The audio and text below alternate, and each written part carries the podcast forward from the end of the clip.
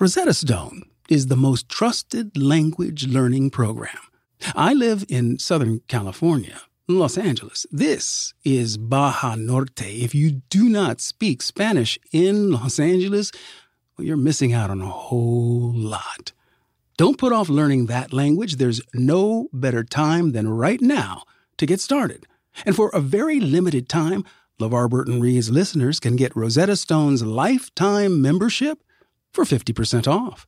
Visit rosettastone.com slash LeVar. That's rosettastone.com slash L-E-V-A-R. Reese's peanut butter cups are the greatest, but let me play devil's advocate here. Let's see. So, no, that's a good thing. Uh, that's definitely not a problem. Uh, Reese's, you did it. You stumped this charming devil.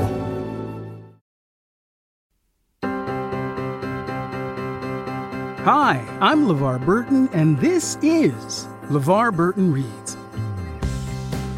Where in every episode I handpick a different piece of short fiction and I read it to you.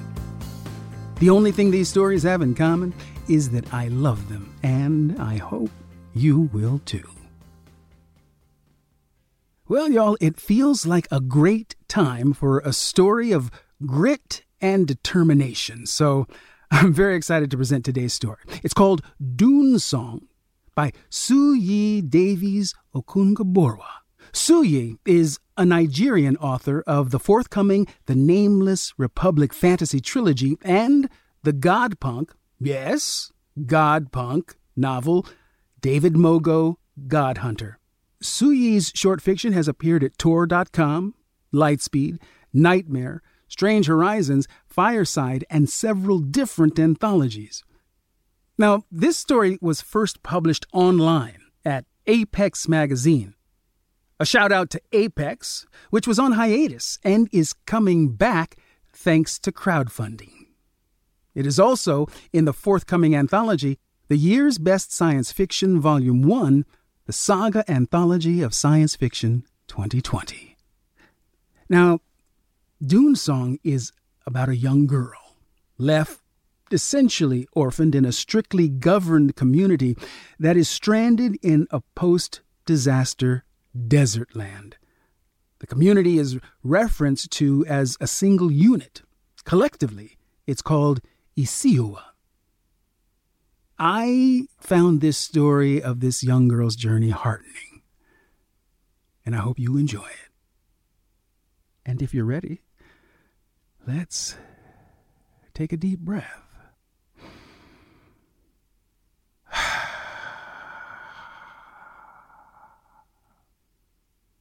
Dune Song by Suyi Davies Okungbowa.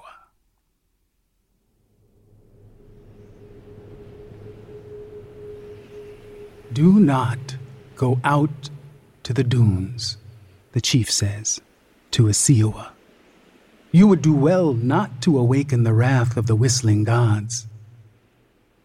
This does not stop Nata from trying to leave again.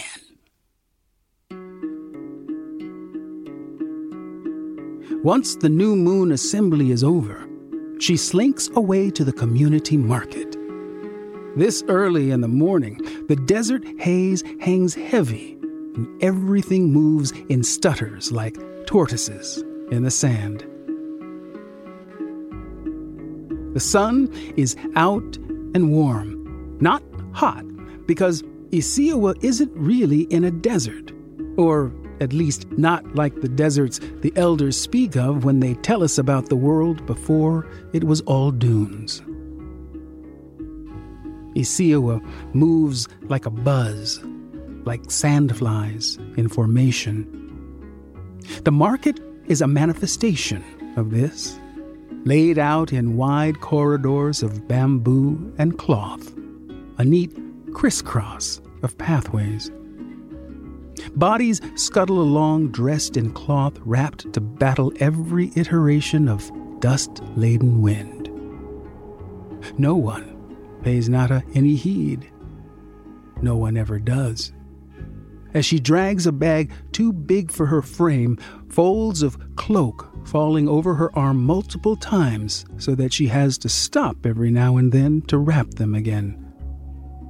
Her hair is wild with fraying edges, and her eyes bloodshot from lack of sleep. But Isiawa does not notice. First, she goes to the molder. The bulk of what she has available for barter here is household jars and utensils she will no longer need. The man takes everything without a word and pays her in sugar cane, which is just as well because quenching thirst is the number one priority out there. Next, she takes Mam's big old metal box, the one with which she used to make those contraptions for the village. No one in Isiawa has tools like these any longer. Strange, archaic, from the time before sand. It was the only thing Nata could salvage after Mam's disappearance. It still contains all her tools for carving and repairing artifacts no longer here. When she places it in front of Isiawa's prime fruit merchant, he stares at it for a long time.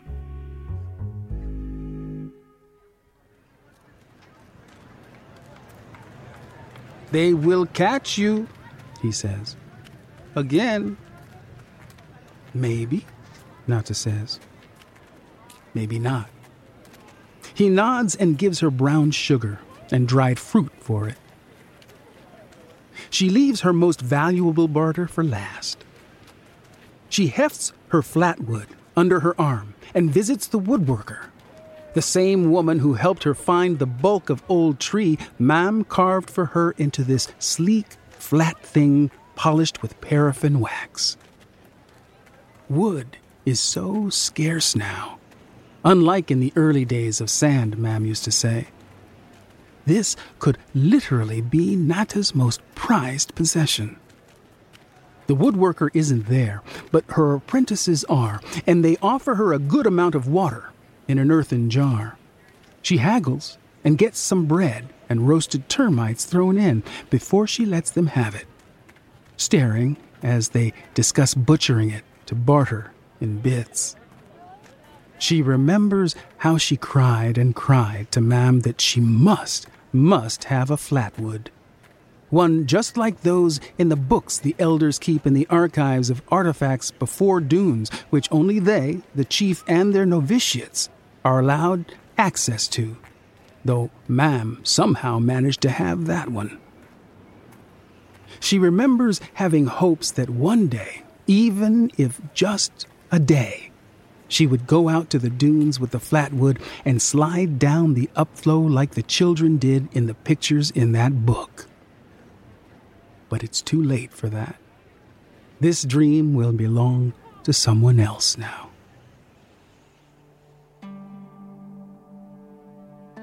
Nata leaves them without saying goodbye. Goodbye would mean that she is bidding positive farewell to Isiawa, but no, she really isn't. She hopes that the minute she steps out of the bamboo fence, the sun will lean down and slap the settlement with fire for everything they have done to her, to Mam.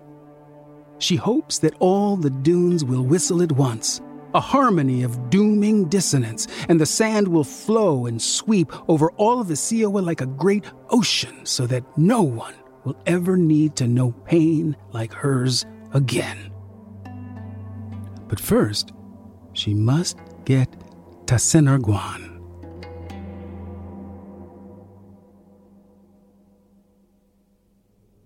Do not go out to the dunes, the chief tells Isiawa. The gods will whistle you to death.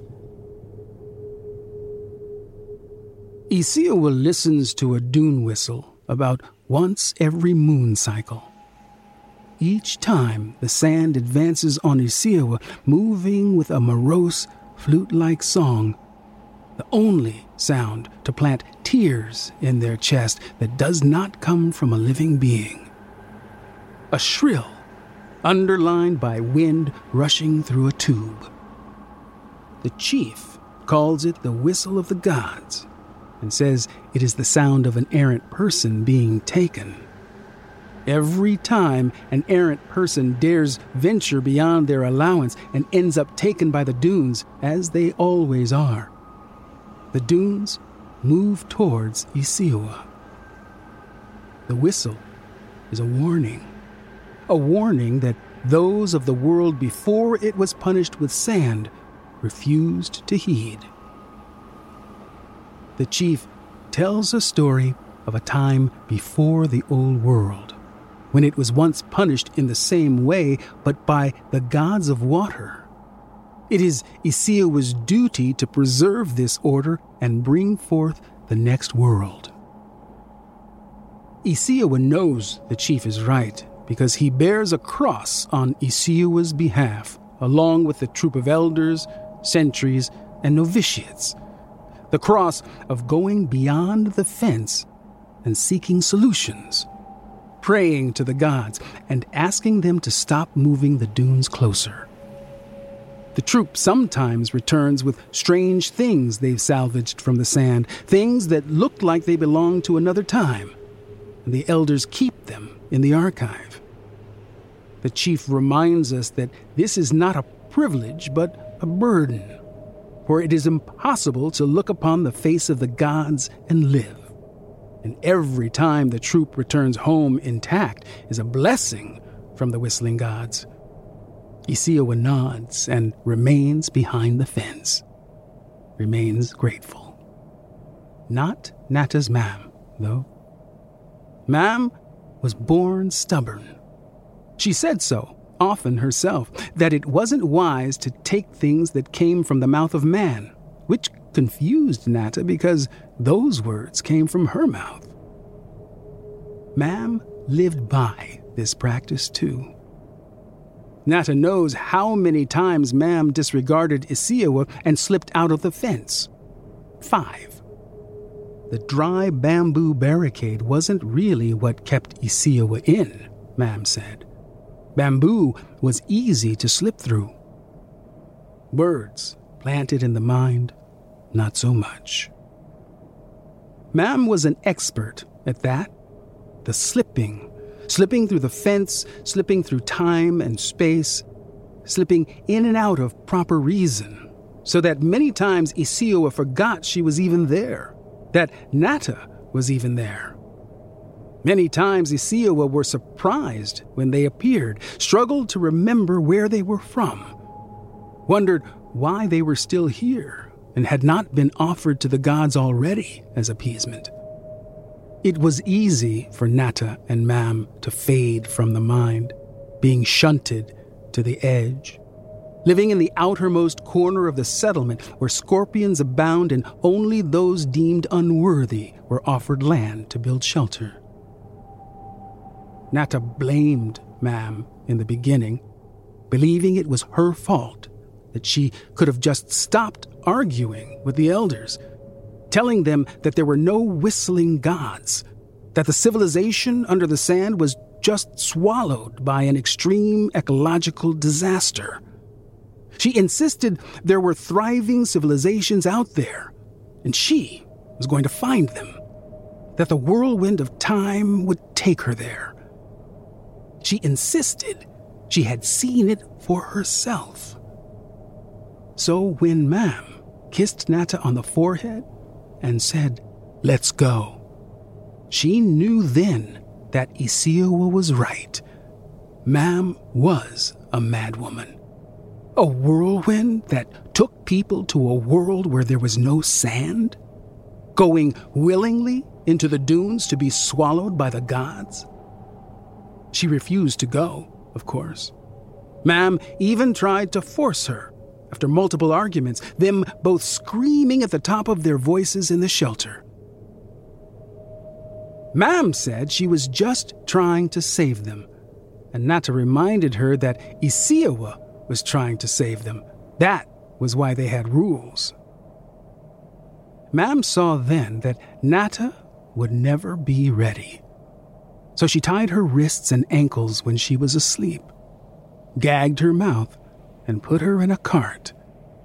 But she couldn't even pull it from the shelter to the fence. She untied Nata, and Nata ran as fast as she could.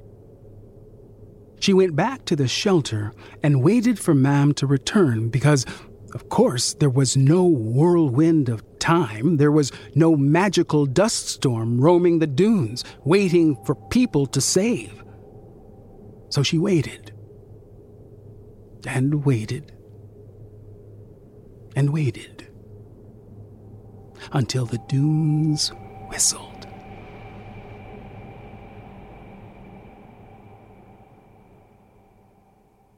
We mind our own business, the chief says to Isiawa. We stay alive because we do not seek beyond our means. Nata finds Tassé just easy. The small boy, scrawny, elbows like the edge of a box, eyes so sunken they could hold seas.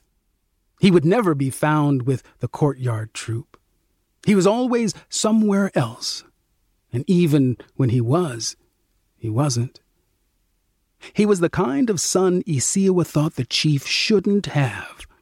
A sickling, eyes always to the sky in thought. It was probably best for everyone that he always took off, always went missing. Nata finds him by the old dead dwellings, the dump site of shelters of those from Isiawa who have been taken by the dune song.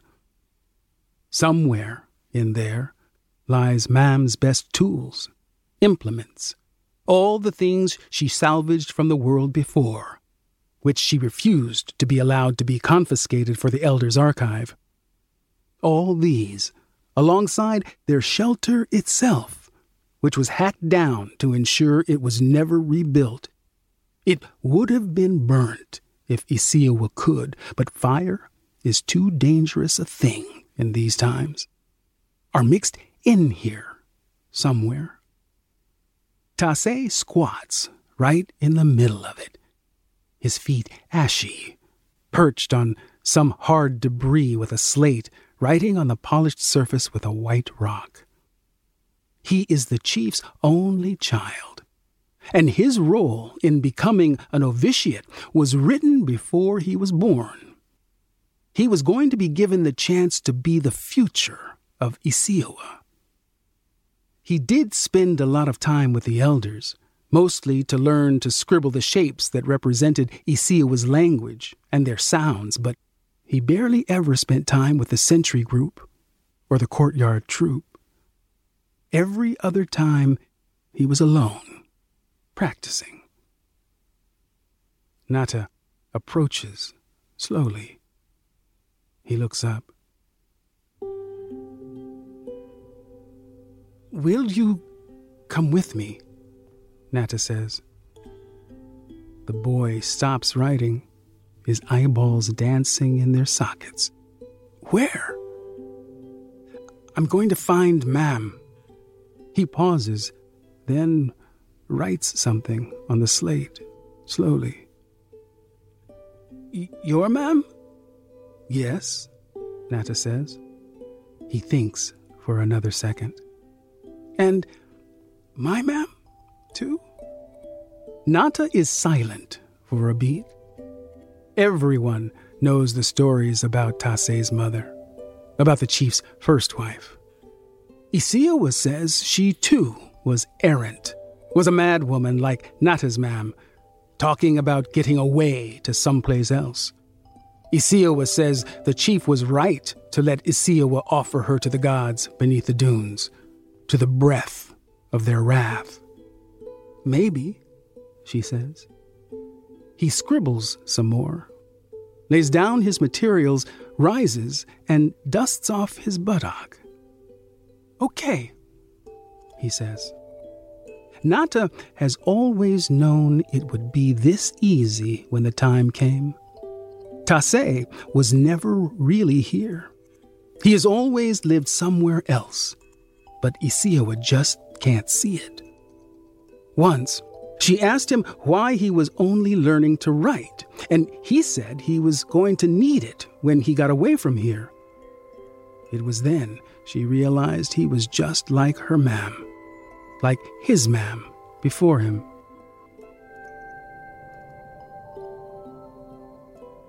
You know where to meet me, Nata says. Come after dusk when the sentries are drunk, and don't tell anyone. Dusk, he says. It's moon day. They'll be whistling today. Yes, Nata says. Exactly.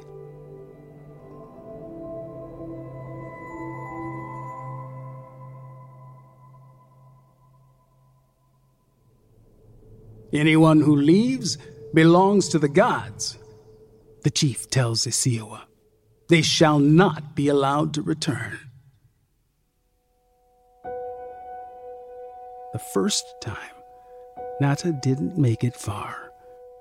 She found nothing but sand and sun in all directions. The shadows cast by the dunes falling over her when the day began to wane. She found a few skeletons of people and animals, dried out, and a few artifacts she had never seen before, which she salvaged. Her water ran out. She did not find Mam, not even her dead body. She did not find a whirlwind to take her where Mam had gone. The sentries found her when she returned to the fence.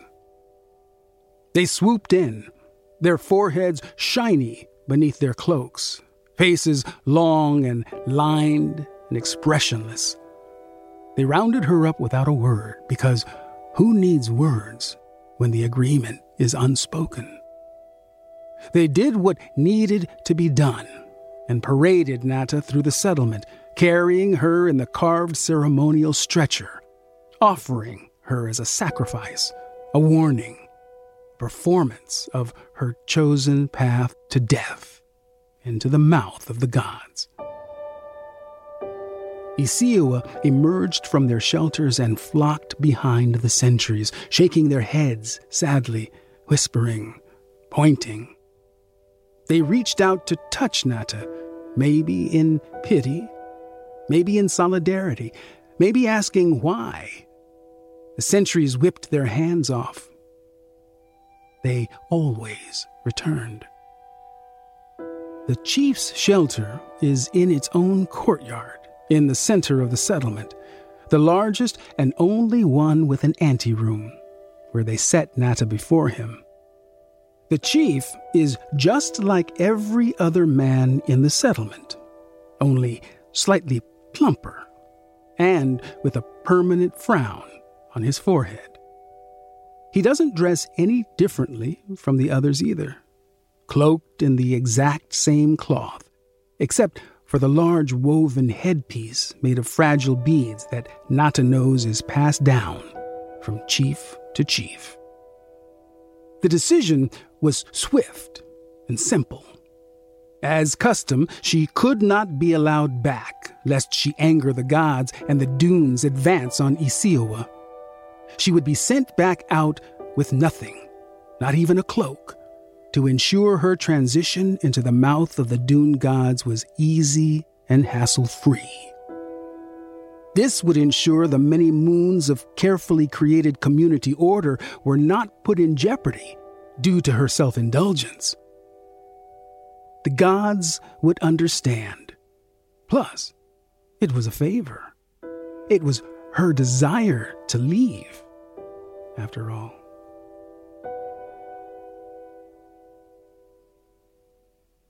But Tase, he changed everything. Right in the middle of proceedings, with no regard for the court, he scuttled over to her, kneeling there in the center of the anteroom with her found artifacts laid out on the floor before her. He was younger then, smaller, he touched her hair and smiled. He fondled her ear. He pulled a hand from behind himself and offered her a piece of bread. She took it and munched. Isiawa held their breath and waited. Tase had never found purchase with anybody no matter how much the chief tried. Not even his nurses could get him to do anything. He was a person of his own, and the chief had come to accept that he would exist in solitary and die. There was no hope for Tassé in the world that was to come forth from this, where the strength of community and order would be the sole decider for survival. People like Tassé would have no place in that world.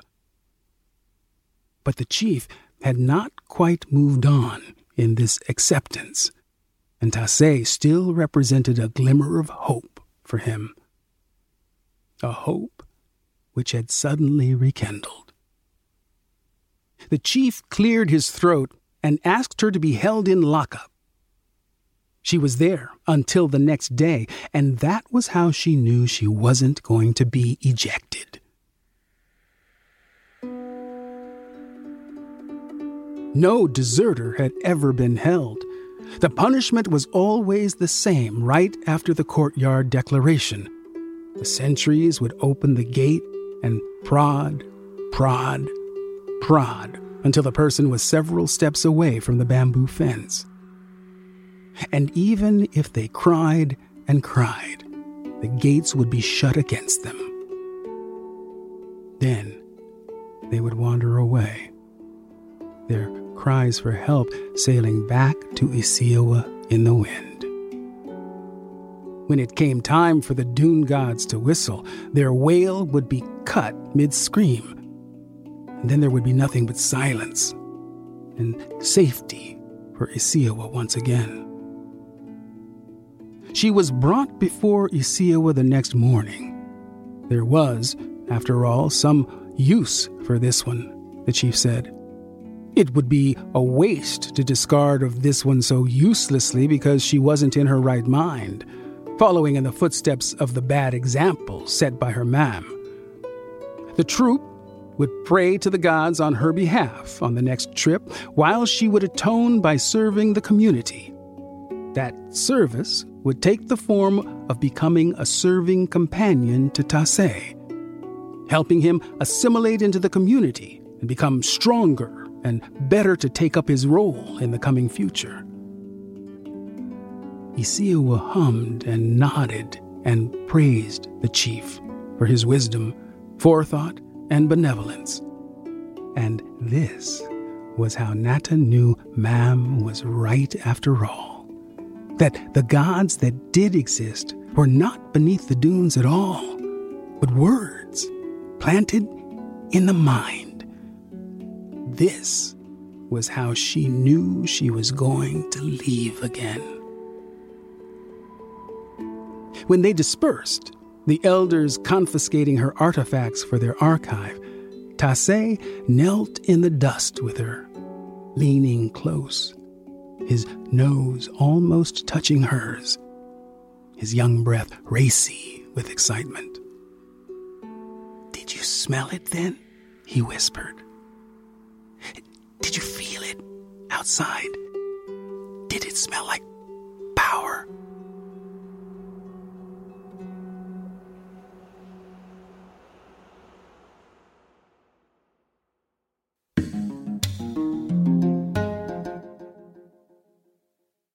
The next generation of influential Black voices can be found on NPR's new collection, Black Stories, Black Truths. Black Stories, Black Truths is a celebration of blackness from NPR. Each of NPR's black voices are as distinct, varied, and nuanced as the black experience itself. And every episode is a living account of what it means to be black today, told from a unique black perspective. From Bobby Shmurda to The Wire, Michelle Obama to reparations, there's no limit to the range of black stories, black truths. In NPR's Black Stories, Black Truths, you will find a collection of some of NPR's best podcast episodes celebrating the Black experience. Because stories should never be about us without us. Listen now to Black Stories, Black Truths from NPR, wherever you get podcasts. Tillamook Chocolate Collection ice cream is a total chocolate game changer. We start with unbelievably creamy dark chocolate ice cream. Then we add different chocolate treats like chocolate cookies, chocolate cake, or chocolate brownies to make four decadent chocolate flavors. Because sometimes the thing that pairs best with chocolate is more chocolate. Tillamook Chocolate Collection Ice Cream. Extraordinary Dairy. Tito's handmade vodka had been mixed with its fair share of cocktails. But one night, a chilled glass topped with lime and cranberry would change everything this bottle knew about happy hour. From the producers of America's favorite vodka, it turns out the cocktail you've been waiting for was right there the whole time. The Tito's Rom Cosmo. You'll laugh, you'll cry, you'll sip with Tito's. Coming to cocktail parties near you at Tito'sVodka.com. 40% alcohol by volume, namely 80 proof, crafted to be savored responsibly. If you went on a road trip and you didn't stop for a Big Mac or drop a crispy fry between the car seats or use your McDonald's bag as a placemat, then that wasn't a road trip. It was just a really long drive. Ba-da-ba-ba-ba. At participating McDonald's. Now, let's get back to our story.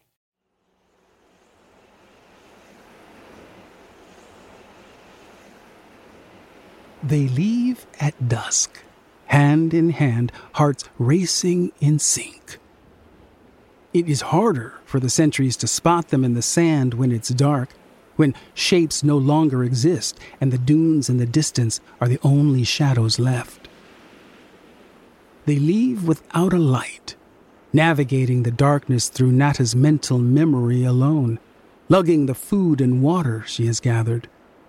They wear thinner cloaks so they can move faster. In the cold of the night, Tassay's teeth chatter. In every direction conceivable is nothing but sand and dust and wind, with only the peaks and crests of dunes, small and big, for company. The largest dunes, under which the greatest ruins of the perished people before Isiowa lie, form a shadow against the red glow of failing light in the distance. They avoid walking up the crest of any of the miniature dunes they come across to stay out of long range sight. The sand is cool against their feet and leaves many holes for tracks. Nata knows that come morning, they will be easily found if their pursuers ride Isiowa's one camel hard enough, or if the fastest sentries are set on their trail. Tassay is silent for the most part. For a boy only slightly younger than Nata, his silence speaks well beyond his years. Nata remembers telling him the same thing Mam used to tell her, which she didn't believe then, but does now. You alone are a god. You are a dune, too, and the dune will not swallow itself. Don't let Isiowa tell you otherwise.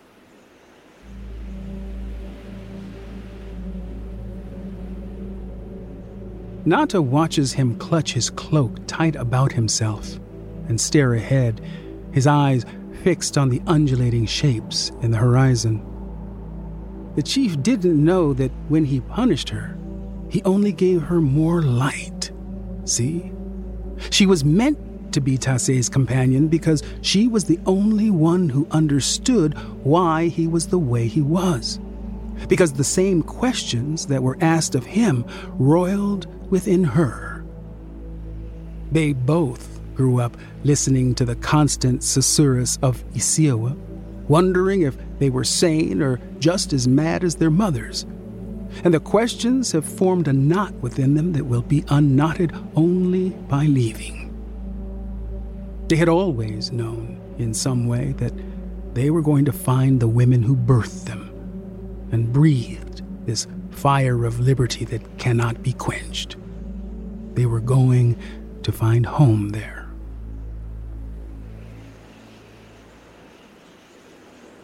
They put more distance between themselves and Isioa, moving in a straight line in the direction of the dunes. No one seems to be following them, a good sign. Nata hopes for them to reach a dune before dawn so they can rest in its shadow at high noon. But they can only stomp in the sand so long before their legs get tired. The undulating outlines still loom in the distance, and Nata cannot tell how close they are yet. But they are far enough from Isioa that it makes sense to rest. They have some bread and the roasted termites. Nata lets Tase have the allowable sip of water for today, while she settles for sugarcane. She munches, wondering what she'll say when she finds Mam. She has focused so much on leaving that she has forgotten she might not be happy to see Mam at all. That her chest might become tighter. That she might never forgive her for leaving, for not sacrificing everything and coming back for her. But she also isn't ready for whatever answer Mam has to give. Maybe this is why she found a way to take Tase with her despite the odds. Maybe she is trying to do it over, how it should have been.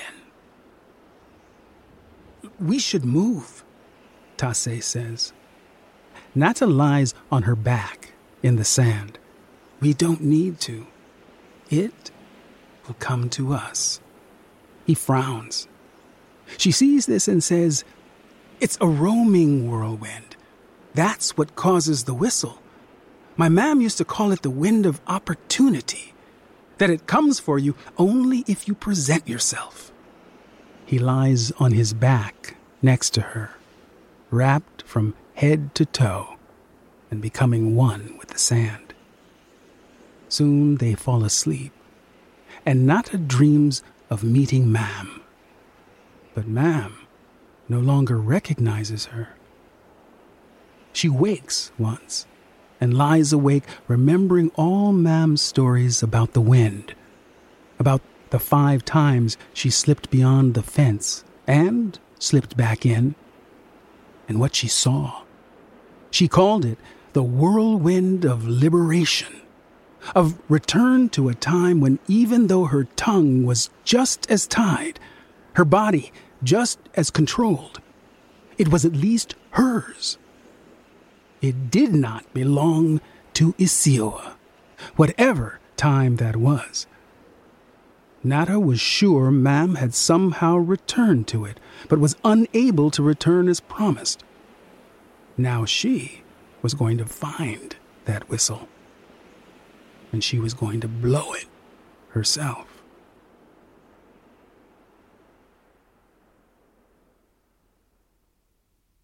People will kill what they do not understand, Mam used to say. They will flay it with their tongues if their hands are tied. It takes longer than the last time for the sentries to catch up with Nata. But this time, it is too late. The Dune Song has already begun. It is almost the end of night when the whirlwind first starts to appear. Its coming is announced by a faraway lament, a deep throated complaint, serving as the right augury for the arrival of feet and torches at the exact place where Nata and Tase have succumbed to fatigue and made camp. The chief has come along with the sentries. The light of the torch and shadow of his cloak darken his face in a manner that is representative of his heaving chest, and his thoughts so clear they could have been bellowed. There will be no mercy this time. Take them, is all he says. There is a spat, sand flying in all directions, torches wavering in the wind of coming dawn but all is soon settled. Nata is at one end, subdued, Tase restrained at the other. The chief faces him first, stooping to his height. Then he raises his hand and deals Tase a big slap in the middle of his face. There's a snap of cartilage. Just offer me, Tase says, his voice loud for the first time, his speech bubbling with blood and snot and spittle. Offer me so this nightmare can end for the two of us. The silence that passes is filled only by the picking up of sand into dust. The whirlwind, now visible in the distance, gathering force. A storm within a storm. Against the backdrop of the orange horizon of the rising sun, it is a roaring ghoul of black wind. No! The chief says, looking at the cloud as it approaches. No! And in the midst of all this, with no one paying attention to Nata at all, she finds her opening. She darts, moves too quickly, out of reach of the sentry's arms, too quickly for their legs to find purchase in the silty sand. She flits with smaller feet, one step, five steps, and soon she is too far. The shouts behind her curse, yell, call her crazy, mad girl, selfish, putting Isiawa in jeopardy. But she is deaf to them because her eyes are fixed on the glorious, glorious light ahead. For the first time, she sees the whirlwind through her own eyes and not through the eyes of Mam's stories. The chief is right in calling it the breath of the gods because it holds within it a crackle, light and lightning, embraced by wind roiling within itself, gloved in sand and dust and debris. It moves like a cloud would if it were angry. It roars mightily now, up close as if made of mouth alone. Sand hisses in its wake, an unending flute, an orchestra whistles. Posse of snakes. Glorious. She halts then, right in its path, and turns. The wall of light and sound and dust right behind her. The chief and the sentries have stopped chasing, standing well out of the path of the wind. Tase, held down between two sentries. This far out, she cannot see their faces, but by the light of their angled flames, their postures say it all. That she is a waste of existence, that she has ruined all the good work Isiawa has done. Yes, she thinks. Yes. But Tase. She takes a step forward, two, hoping he understands it. She takes another step. The wind comes behind her, but she steps forward again, buying time, reminding herself she can do better, be better. Her mam tried, but she can try harder. Please, please, she thinks, watching him, static between the two sentries. Please. And, as if he hears her, at the very instant she starts to feel the hairs on the back of her neck stand in response to the crackle of the wind, Tase moves. He slips, lithe, darting, the sentries too shocked by everything to react properly. He ditches his top cloak and speeds across the sand, his skin black and melding with the night. His father, the chief, follows, lumbering along, screaming his name, the fires of the sentries bobbing along beside him. Yes, Nata thinks. Yes! The whirlwind of time, of gods, of opportunity, of liberation leans down right then and embraces her. Sand fills her eyes, her mouth, her nose, her ears. Her skin tingles softly, and she feels her feet leaving the sand. But she sticks out an arm all the same. It feels like ages and like a faraway thing when a sandy hand grasps hers. Pulls to herself, to the mams who dared to leave before, to the future, to power. They rise together. She knows it is together because she knows the weight of defiance. She offers herself to the wind and they slip, slip, losing all sense of time and space. They become nothing and everything. And all is possible in the breath of the gods, a breath that is now theirs to breathe. Wherever it would take them, they do not know.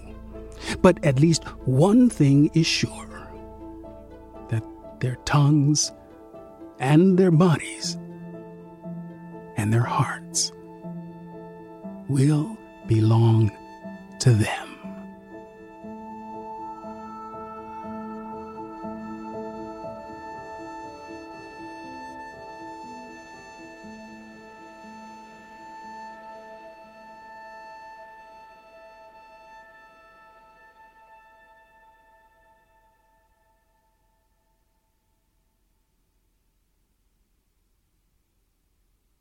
It is not easy to hear that small, still voice within that is urging us, encouraging us toward our destiny.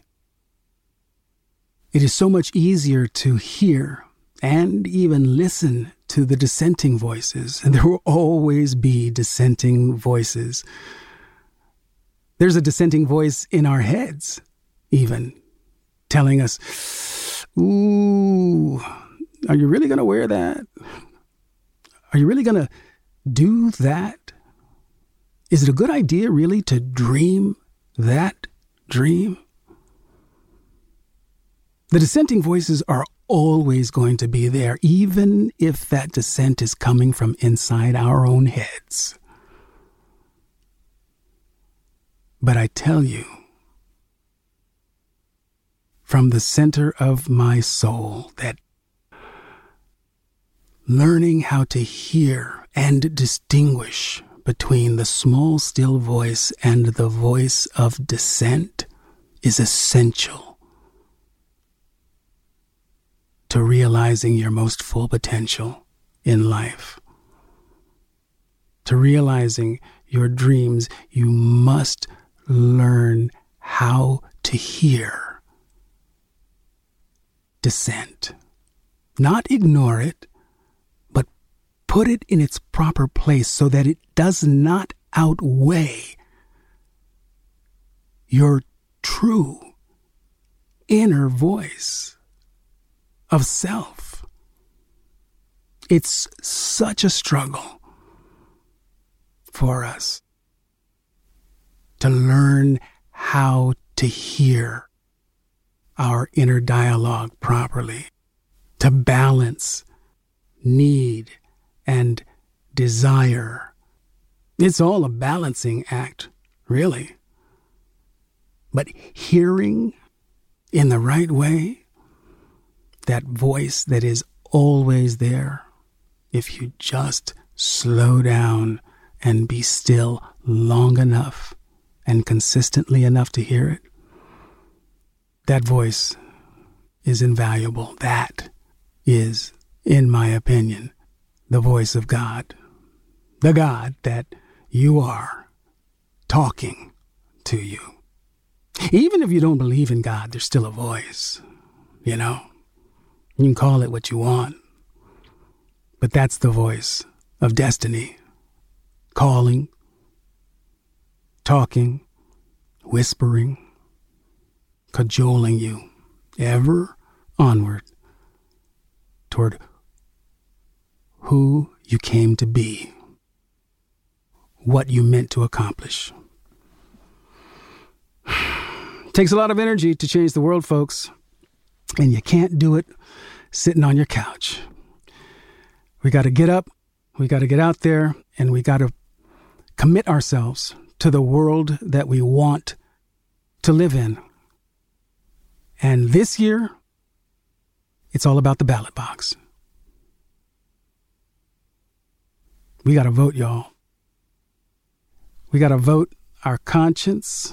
And I really don't care what your conscience is telling you. I just want you to participate in the process because Americans have failed miserably in participating in the process. But we get what we deserve, really.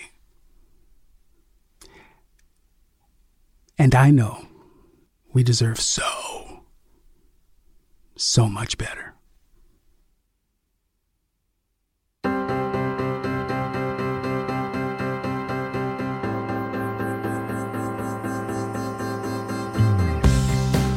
Our producer on this episode of LeVar Burton Reads is Julia Smith, the best in the business, y'all. And we have a new researcher this season. That's Lakeisha Lewis. So glad you are aboard, my sister. And our editing and sound design is by the extraordinary Brendan Burns. My ever and undying thanks to Suyi Davies Okungbowa for allowing me to read his story today. You can find more of Suyi's work at suyidavies.com. That's S U Y I D A V I E S dot com. And as always, if you enjoy the podcast, please recommend an episode to a friend who you think might enjoy it. You can also leave us a rating or a review on Apple Podcasts. And why not include a story suggestion for us? We love them, we read them, we use them. And if you would prefer to listen to episodes ad free, and listen to exclusive bonus author interviews, you can do that on Stitcher Premium. Go to stitcherpremium.com slash LeVar to start your free trial. LeVar Burton Reads is a production of Stitcher and LeVar Burton Entertainment. Our executive producers are Chris C.B. Bannon, Josephine Maharana, she's the boss, and yours truly, LeVar Burton.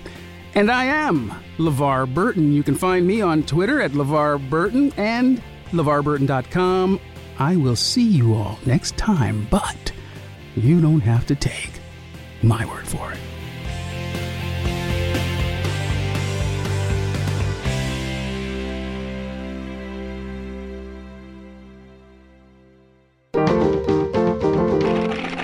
Stitcher. Tito's handmade vodka had been mixed with its fair share of cocktails. But one night, a chilled glass topped with lime and cranberry would change everything this bottle knew about happy hour. From the producers of America's favorite vodka, it turns out the cocktail you've been waiting for was right there the whole time. The Tito's Rom Cosmo. You'll laugh, you'll cry, you'll sip with Tito's. Coming to cocktail parties near you at Tito'sVodka.com. 40% alcohol by volume, namely 80 proof, crafted to be savored responsibly. Life is a highway, and on it there will be many chicken sandwiches. But there's only one McCrispy. So go ahead and hit the turn signal if you know about this juicy gem of a detour.